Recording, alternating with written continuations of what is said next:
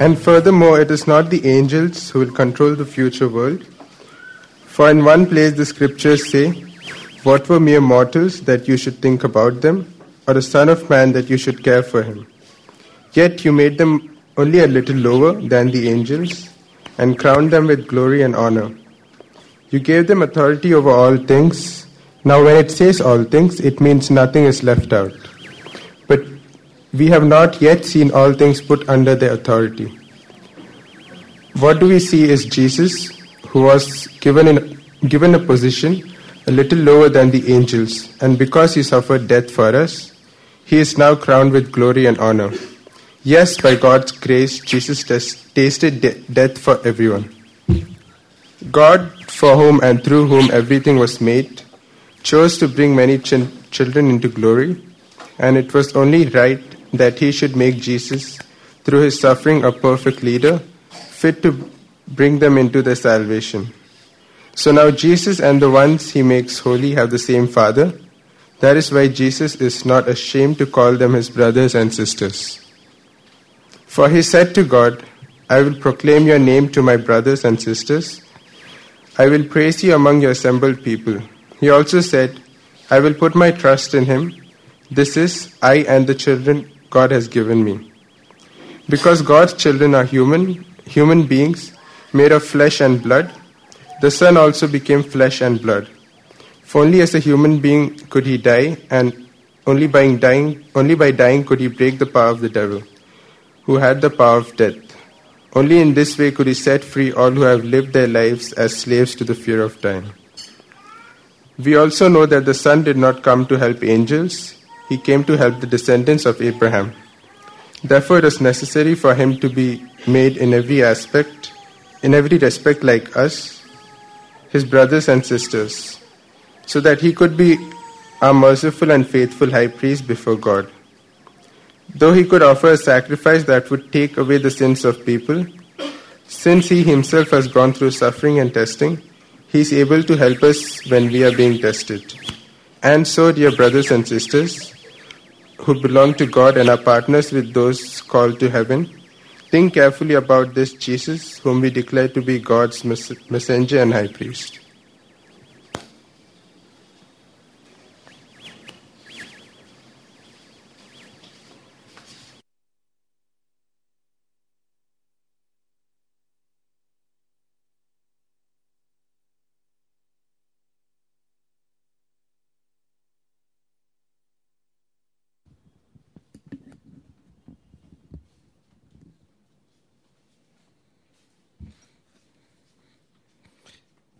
Actually, we.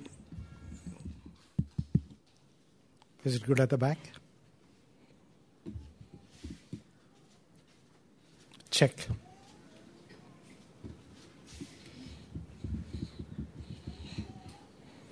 Can you hear me at the back now? Okay, good. Actually, I think we read from a slightly paraphrased version today. Um, but that's fine uh, as far as we understand the scripture. Um, when my eldest son, Johan, was a year old, he had cancer and he was in CMC Vellore. So at that time, uh, there was a PG student there who used to spend a lot of time with me. He was a third, fourth generation Kerala Brethren guy. So he came and talked, and the course of time, he opened up and he asked a question that he never asked anybody else. How do you know that Jesus is God? Well, he was struggling to believe inside that Jesus is God, but he went forward with that. Approximately a year before that, uh, we were discipling the first Uzbek believer that we discipled. You know, all the Uzbeks were Muslims, and these were one of the first few um, converts in that land. So, how did he come to me? He came because he was being haunted by Jehovah Witnesses and Seventh day Adventists. And he knew in his heart that Jesus is God, but he could not stand up to them and say, here it is in the Word of God.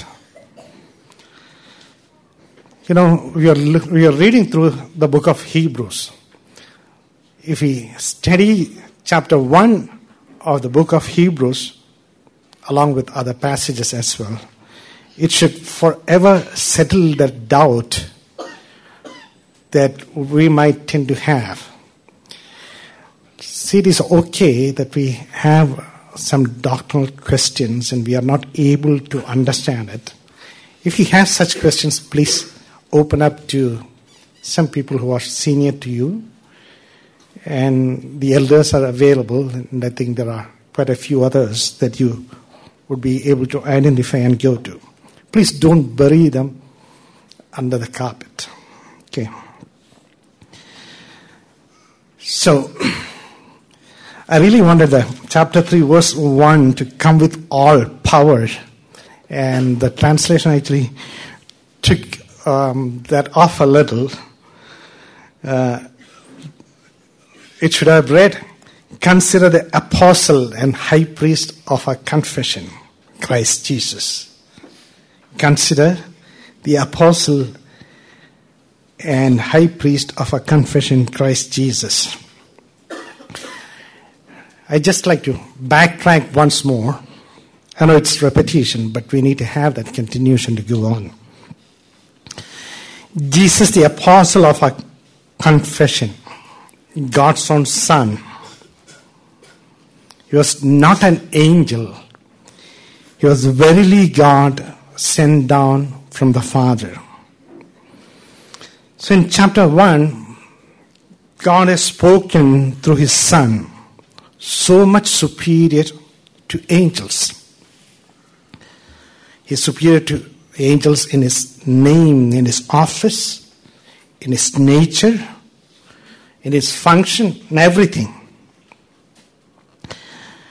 We read that he is the radiance of God's glory, exact copy.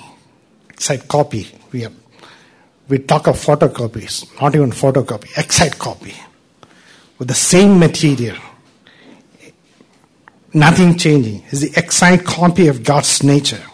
He is God. The Son is presented as an everlasting King. It says, Your throne, O God, endures forever. The Son is presented as an everlasting King, and the angels are presented as ministering spirits. They are presented as winds and flames of fire. At the creation, we see angels sang, singing together, rejoicing.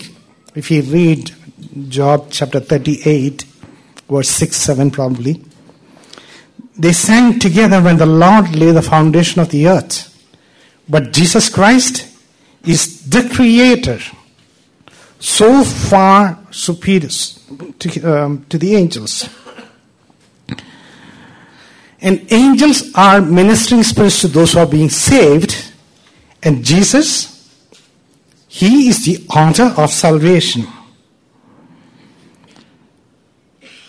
You know, the world is celebrating Christmas. At the birth of Christ, again, there is the angel coming and announcing the birth of Christ. Is actually the angel appears to Mary, and then as um, Christ is born, the angels are in celebration and announcing the good news to the shepherds. And again, throughout Christ's life, we see angels in action. The Garden of Gethsemane, an angel coming to strengthen the Lord as he prayed. Later on, Jesus talks about legions of angels ready to come and do his bidding, but he chose not to exercise that power. At his resurrection, we see angels. At his ascension, we see angels. And when he comes again, it will be to the accompaniment of angels. And when he comes to judge the world, the angels will do his bidding. So he is far superior, far superior. He is verily God. We come across many teachers and false teachers, and we get confused. Sometimes we come across so many things that we go and look up in the from the Bible on the internet. Um, you know, initially I used to uh, refer to a Himmel in the um, net, and finally I figured out that it was actually by a heretical group. So this was in early 90s. The same way, we can go ahead and, you know, we have the habit of Googling and finding out, Googling and finding out. Okay, we have a question. Uh, probably we need to take the scripture and understand it and learn it. Christ is so much superior to angels. Now, this Son of God, who is so much superior to angels, brought the message of salvation. And that's what we read in chapter 2 that the, the angels brought the first message, the Old Testament, but in the, in the New Testament, we find Christ Himself declaring the message, and then we see that is being attested, attested attested to. My tongue is going this way and that way. By the disciples. I always go to Uzbekistan or Kazakhstan and come, and my tongue doesn't fit back in a place, you know. okay. Um, the disciples, and then we see the Lord Himself coming and saying, Yes, the message that is being preached to you is true by signs and wonders and miracles that happened in that first century. That's what we read in Hebrews chapter 2 in uh, verses 1 and 2.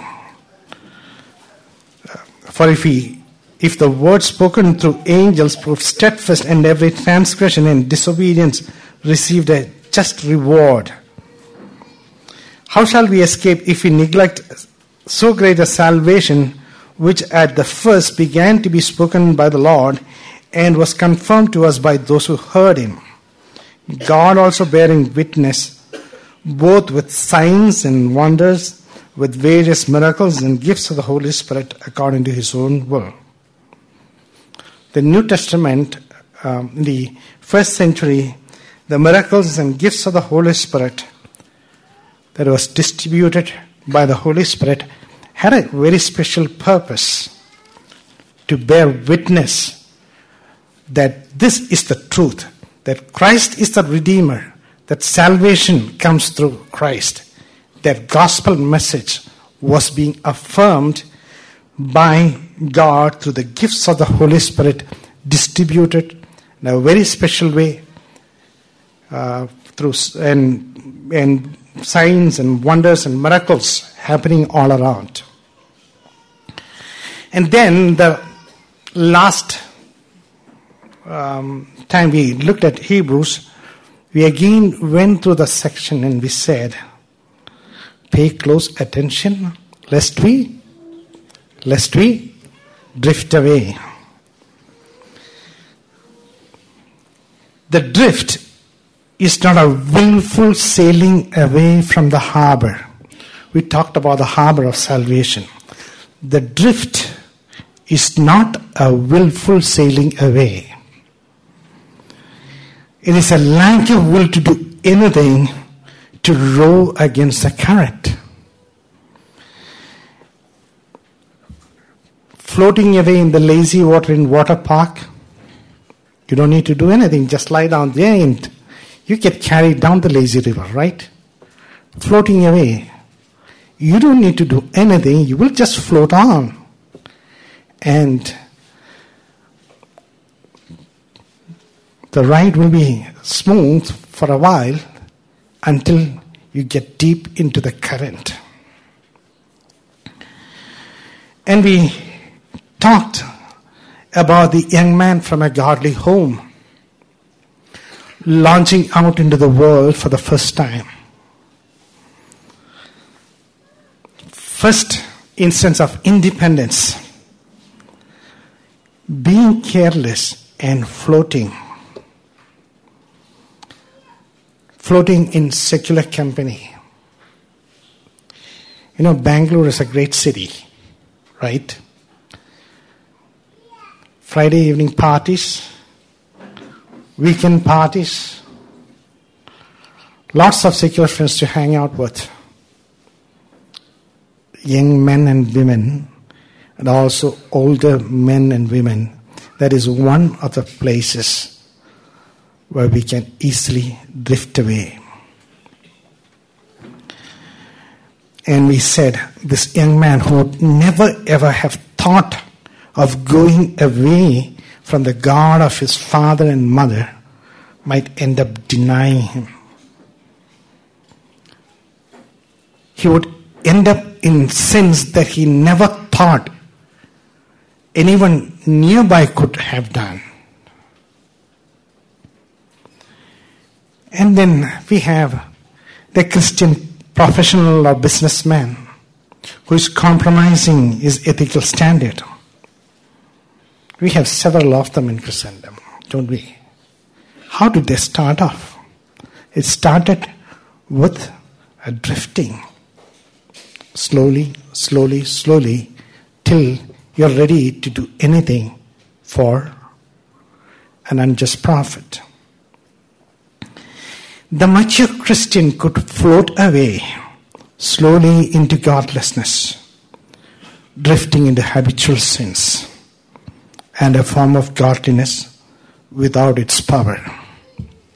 So we talked about all that.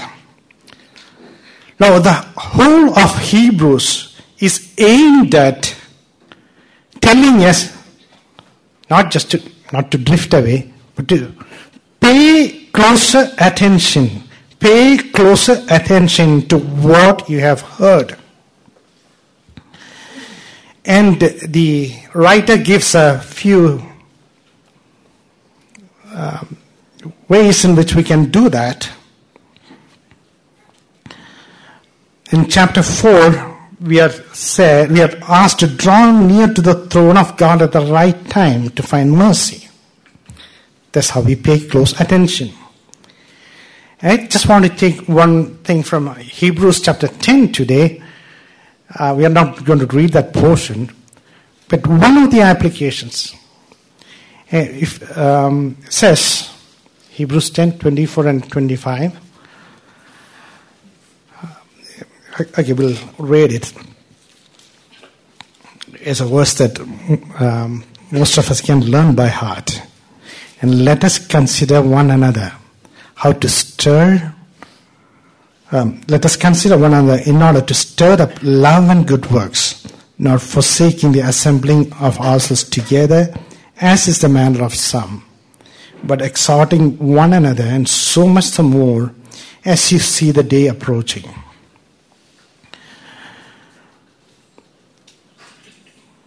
And it's a very simple thing.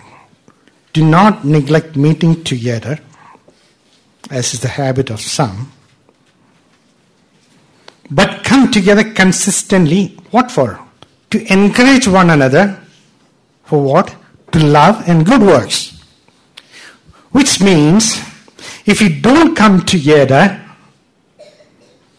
we are going to lose that urge to do lo- to love and good works. Often our deceitful hearts lead us to believe that we need not make it to the gathering of saints. There can be numerous explanations that come to us. Oh, they are a carnal lot. They are doctrinally not right. I'm not going to get anything from them. So it's a kind of adjustment on the people there. Or because we ourselves are caught up in sin and sorrow. We say it is okay for us to mop around. Hmm? I am so sorrowful, I cannot go. That is exactly the time when we need encouragement. That is exactly the time when others should encourage you. So, if you had a big altercation with your spouse, don't stay home. Come home. Come to the church. Well, I fell into something that I've been resisting for so long and I had victory and I feel so miserable. Don't stay home. Come to the gathering of the saints.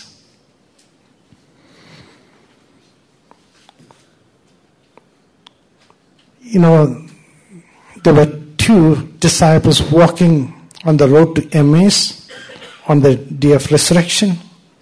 Their hearts were full of sorrow grief. The Savior had died and they did not know what would happen. And as they walked along and they were sad, what happened? Jesus came and joined them. And then he slowly opened the scripture. And at the end, they say, Were not our hearts burning within us when he talked to us on the road? You know, if you are in sorrow, in depression, in sin, come to the gathering of the saints. Give a chance so that the Lord can minister to you through your sinful brothers and sisters. It's not because they are saintly that you get something, but it is that we have come together in His name and by His promise, He is in our midst and He will strengthen us. He will give us what we need. So let us not neglect to gather together. Oftentimes, there are many people who come to um, CBF. They come once and then come after two, three weeks and after a few months, somebody uh, meets him. Oh, you're here for the first time? No, I've been coming for six months. Well, um, let's not fool ourselves. See, if we come, it should be for us that we would be encouraged to love and good works. You know, ours is a kind of a bigger church now, and if you miss a week, probably someone may not, no one might note. You know, the Lord knows. And you know it. And you're going to be weaker for it. Come together to the gathering of the saints. And that's not only on Sundays, cell groups, and other opportunities that we have come to the gathering of the saints so that we can encourage one another to love and good works. One of the new things that has become mainstream in secular philosophy and counseling is probably do what your heart tells you. Hmm? You hear that advice often, especially when you are looking for a career choice or to uh, looking at what you need to study and all that. Do what your heart tells you. And it has its Christianized version also. It will say, others are hypocrites. Just be yourself. Right? Just be yourself. Others are all hypocrites. I just want to present myself as I am. Not realizing that the Lord is asking us to have self control, to rein in our passions. If you're not careful with this wrong philosophy, we are going to be judgmental. We are judging people who, with very good intentions, even though they are sinful, are making effort. And the process, we are also losing out. Why? because we want to be where we are. And, you know, in a floating river, you don't stay where you are. You are getting carried away deeper and deeper. And you are going farther from the harbor of salvation. So, do what your heart tells you as long as your heart is in full submission. Your heart is in full submission to the Lord. Uh, we will come across many other instructions in Hebrews, like lay aside every weight and sin that entangles us and run the race perseveringly. Consider Jesus who endured hostilities. Watch out against roots of bitterness which spring up and cause trouble and defile us and others. Continue in brotherly love Remember the persecuted. Keep the marriage bed undefiled. Keep ourselves from the love of money. Do not be carried away by diverse doctrines. Obey those who keep watch over your souls, etc., etc. it might help us to search through the scripture and pay close attention to those instructions, those exhortations which we personally need for ourselves. Anyway, we come to, um, we just read uh, chapter 3 and verse 1. Consider the apostle and high priest of our confession. Uh, chapter 2, verse 5 onwards, last time we said, is about the captain of salvation. Where do we find that? Um, verse 10 says, For it was fitting for him, for whom are all things, and by whom are all things, in bringing many sons to glory, make the captain of the salvation perfect through sufferings. The captain of our salvation, or the author of our salvation, the founder of our salvation, the leader of our salvation. Chapter 2, verses 5 through 18 talks about the leader of our salvation. What exactly is salvation? Salvation is from something and to something. We can talk about to what all things we are saved. We are not going in there. But when we start, verse 5 says, for he has not put the world to come of which we speak in subjection to angels. So there is a world to come to which we are saved. And there is an emphatic statement there. For he has not put the world to come. He has not put in subjection to angels. What is the implication? He has put it in subjection to someone other than angels. If you read on, we understand that he has put that in subjection to man. Verse 6, 6 onwards. But one testified in a certain place, saying, What is man that you are mindful of him? Or the Son of Man that you take care of him? You have made him a little lower than the angels. You have crowned him with glory and honor and set him over the works of your hands. You have put all things in subjection under his feet. You have put all things in subjection under his feet. And then it says, For in that he has put all things in subjection under him, he has left nothing that is not put under him. But now we do not yet see all things put under him. But we see Jesus who was made a little lower than the angels for the suffering of death, crowned with glory and honor.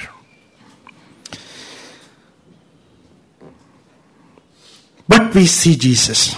Before that, it says, We have not yet seen everything in subjection to man. But we see Jesus. I want to come to that. You know, one of the songs that I like is When I Survey the Wondrous Cross. Those who have done at least a foundational course in surveying and leveling would understand the term survey. Right? You have all your equipment and you sight something far off and, and then you measure some distances. You make some um, drawings on your drawing board. And with all the accurate measurements which you take, you've set up the equipment, and you're looking, you're looking, peering through, and then you understand something, and then you do all the calculations, and then you get what exactly is the topography of the land its height, its length, its width, its depth. When I survey the wondrous cross, you know, basically, the author says, consider Jesus, survey Jesus, survey the apostle of our confession. That's what we find in chapters 1 and 2. Survey the apostle of our confession. In verses um, 5 through 9, we find this captain of our salvation. We find this apostle crowned with glory and honor. Basically, that is what it is. He's crowned with glory and honor. That in itself takes the point away from anyone who would like to equate the Lord Jesus Christ to angels. Because, verse 9, but we see Jesus who was made a little lower than the angels for the suffering of death, now crowned with glory and honor. And before that, says, He put all things in subjection under his feet. The world to come has not been put in subjection to the angels, it has been put in subjection to, to man. And here is Jesus as the man crowned with glory and honor above the angels. So we have our captain who's gone into the heavens. The captain who is leading us, who has gone into the heavens now crowned with glory and honor. You know, man as of now doesn't have everything under subjection to him, does he? Not the nature.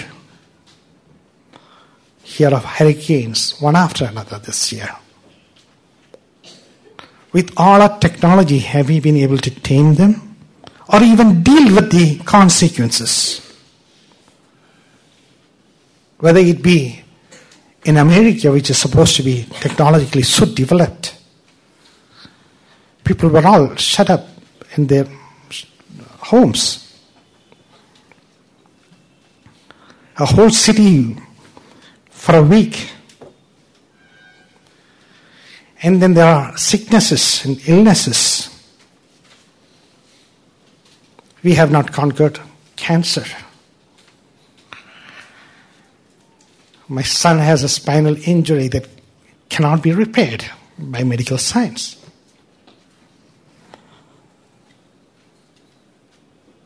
We do not yet see man putting all things under his feet. There are mental illnesses, depression, man has not put everything under his feet. But we see Jesus who's gone up above, now crowned with glory and honor. And then, as we come to verse 10, the captain leading many sons to glory. Verse 10 In bringing many sons to glory. Actually, from verses 7 through 10, we find the word glory three times. Verse 7, you have crowned him with glory and honor. Verse 9, um, we see Jesus crowned with glory and honor. And verse 10, he's bringing many sons to glory. So Jesus has gone to the place of glory and is leading his sons to the glory. what exactly the glory is, we never can say until we experience it. Brothers, we do not know as yet know how we shall be, but we know that when he appears, we shall be like him, because we shall see him as he is. We will be filled with glory.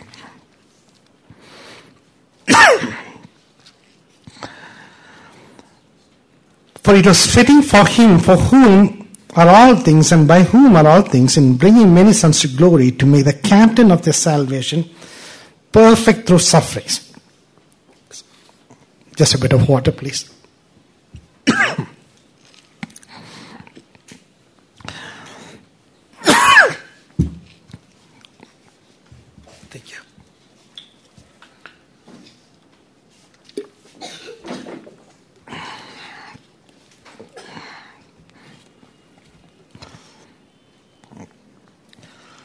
To make the captain of their salvation perfect through suffering.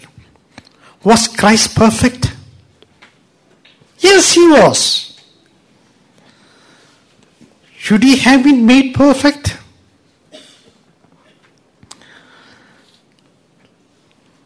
To make the captain of their salvation perfect through sufferings. You know, pure silver is always pure. Not because it is refined by fire. The, as it passes through the fire, it just shows that it was pure silver. If it was impure, the impurities, they burn away. Even so, Christ was perfect. By passing through sufferings, he proved himself to be perfect. You know, there are various ways in which we all approach sufferings. Christ also could have approached sufferings with all that, right? He could have been rebellious and run away from suffering. He could have taken a shortcut to glory as the tempter came and asked him to. Then, we, we may not run away from suffering, but we can accept it with murmuring and complaining. Aren't we familiar with that? We put up with things with murmuring and complaining. And then there is the next stage. We don't murmur, we don't complain. Oh, wow. I'm indifferent, I'm resigned to it. I have to do it. But when we come to Hebrews 12, we see what is being talked about Christ, who for the joy that was set before him endured the cross. Sometimes you might look at um, the Garden of Gethsemane and say, why did he pray like that? Father, if it be possible, let this cup.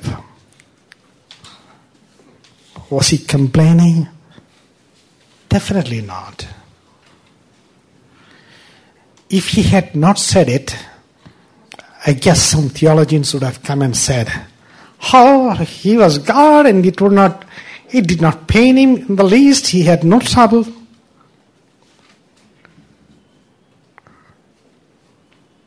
He did suffer and he accepted that suffering and he walked before his disciples on the road to Jerusalem, knowing well that he was going to be crucified, he was going to suffer, he was going to be persecuted. And as he walked, those who walked behind him were afraid. Our Savior was perfected through suffering. If you can, uh, Hebrews chapter 5, verses 7, 8, 9, probably, we again come to this aspect. Um, okay, we'll read 8 and 9. Though he was a son, yet he learned obedience by the things which he suffered. And having been perfected, he became the author of eternal salvation to all who obey him. Being perfected is learning obedience. Did he need to learn obedience? No. He was already obedient. It was just being proved to us.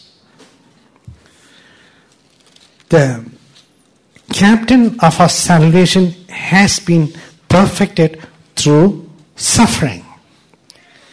Lest we drift away, let us pay close attention to the captain that was made perfect through suffering. Life is not going to be a bed of roses without thorns, right? We all know it. The marriage begins with a day of celebration, the wedding day. And then people talk about the honeymoon period and the second year of marriage, right? And some people hold on to it after that and then go forward. Take anything in life, nothing is a cakewalk. And as a Christian, things are going to be even more tough. When sufferings come our way, how do we approach it? Let us look at Christ. Not being rebellious, nor even rebellious and being going away from it, or even rejecting Christ and moving away, or sometimes doing things with murmuring and complaining, do everything without complaining and arguing. That's Philippians, right? And not even being resigned to suffering, but accepting it with the joy that is before us. That is the example of Christ. So we have a perfect model while suffering. Now, as we look further into chapter 2,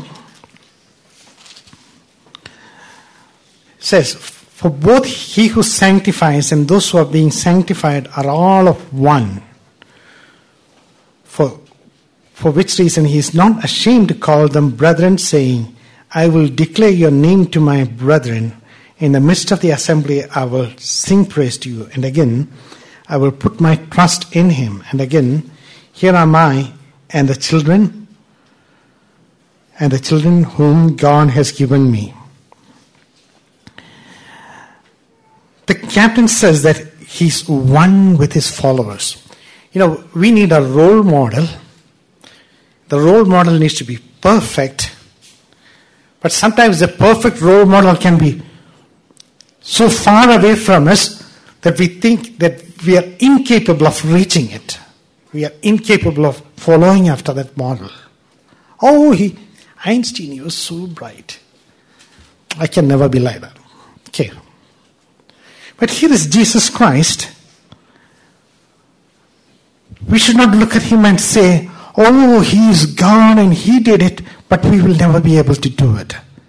That is the reason why he says, he is not ashamed to call us his brothers. He is not ashamed to call us his brothers. So there are um, two quotations here, and for lack of time, we won't go into it. Verse 12 is primarily from um, Psalm 22, and verse 13 is probably from Isaiah chapter 8. The real thing there is that he's partaking of our nature, and he says, I am one with you. You are my brothers. So the NLT had it, you are my brothers and sisters. Of course, that's the application. You are my brothers and sisters. So he's not ashamed to call us his brethren. And he confesses. So we have a perfect captain, but who also became one with us.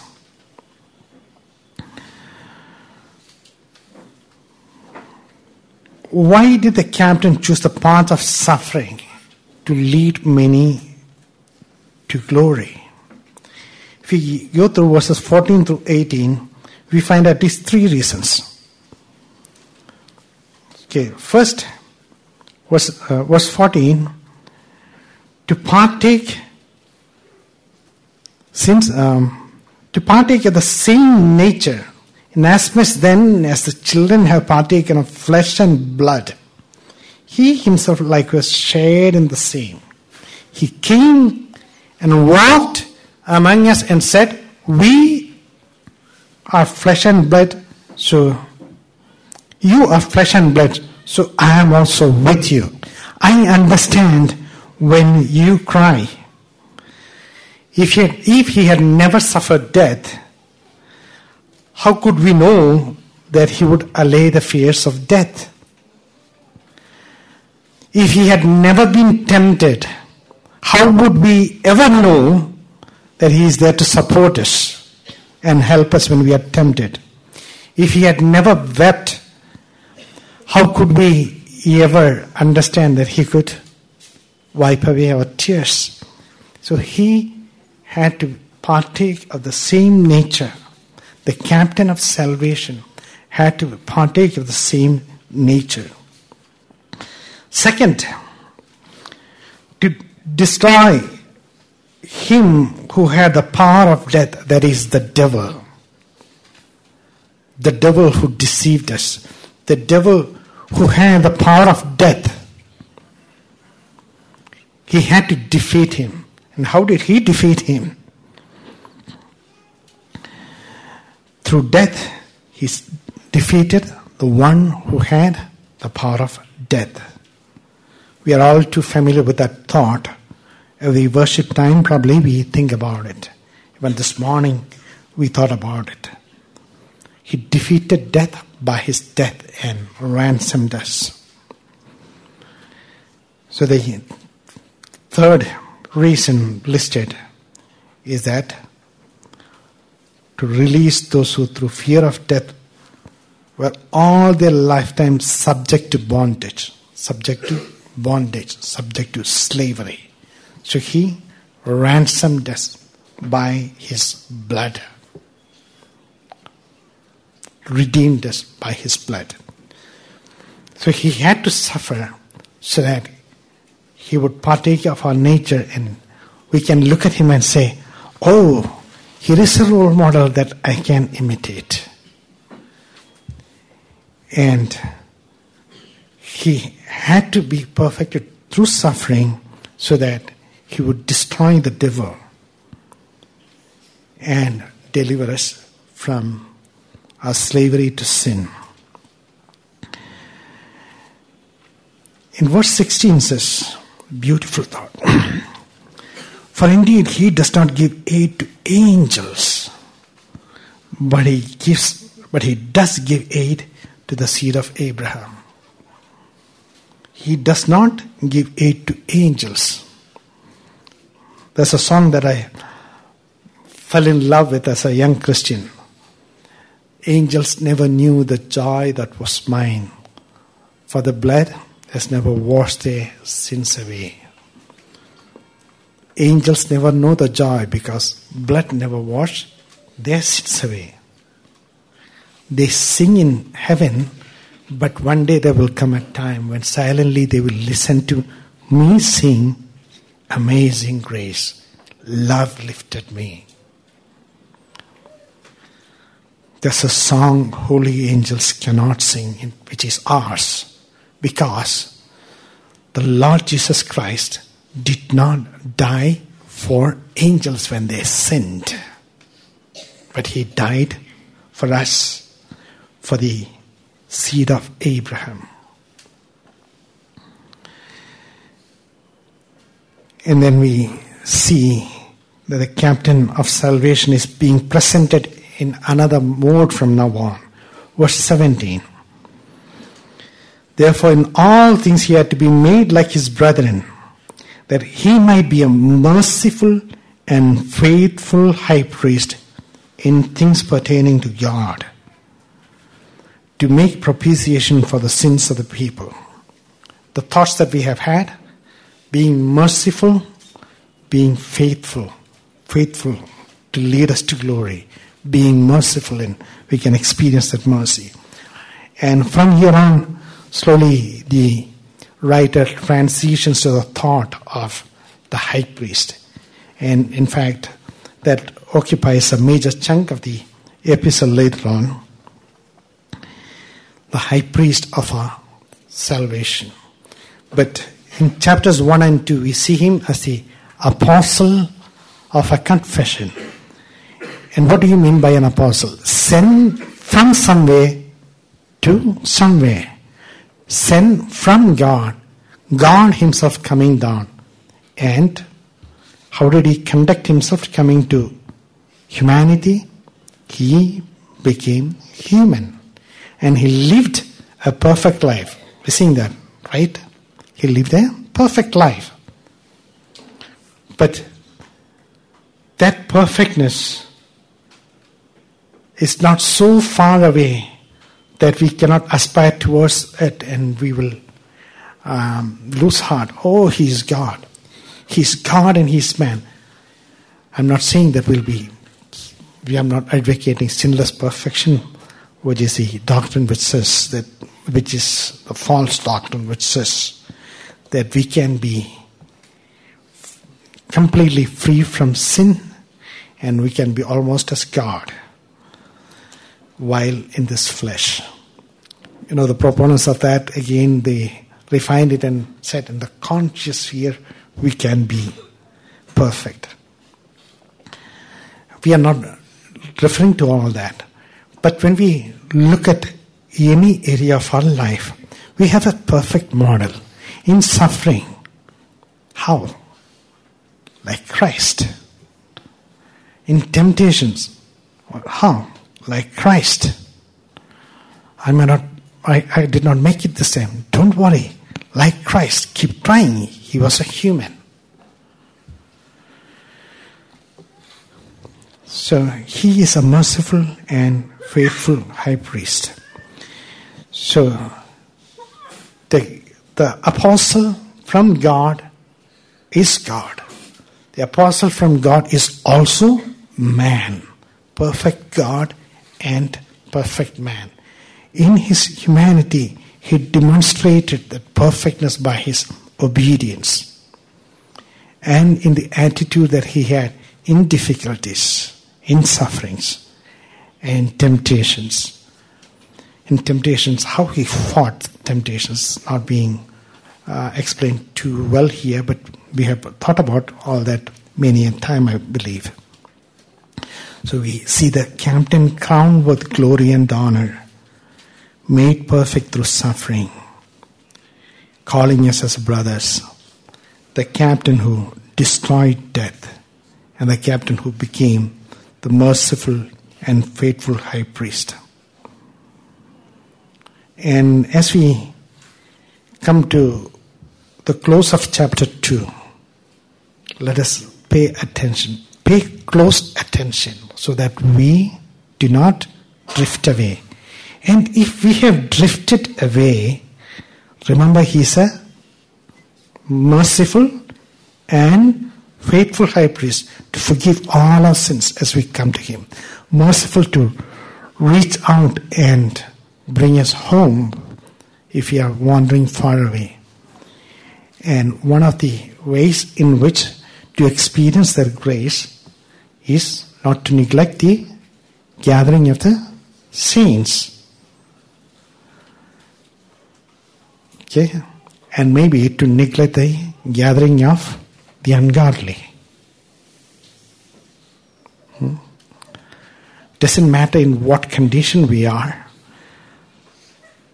Maybe we are so low inside, everyone else is celebrating, that's fine. Maybe you think that others are all hypocritical and you feel too holy. Don't worry, the Lord will put you in place when you come and interact with others. So let us keep looking at the captain of our salvation and let us allow ourselves to be ministered to him through the gathering of the saints. Let's pray.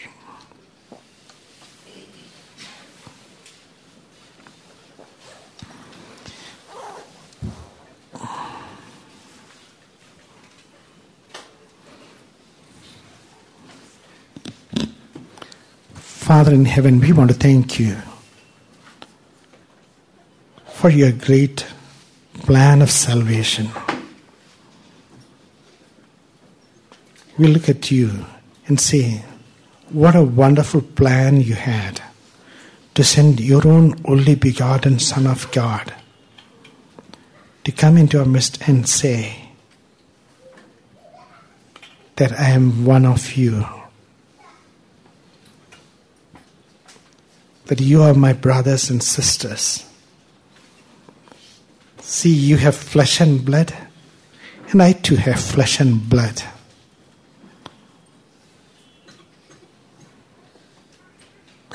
His sufferings were real to him. The temptations were real to him, though he would he could never fail. The only difference with us is that we are in flesh where we can fail. But then we have the merciful and faithful high priest to lift us up. And we have the throne of grace to run to at the right time before we fall. And as trials come our way, as life presses us from every side, times, physically, emotionally, mentally, in things that we cannot seem to understand.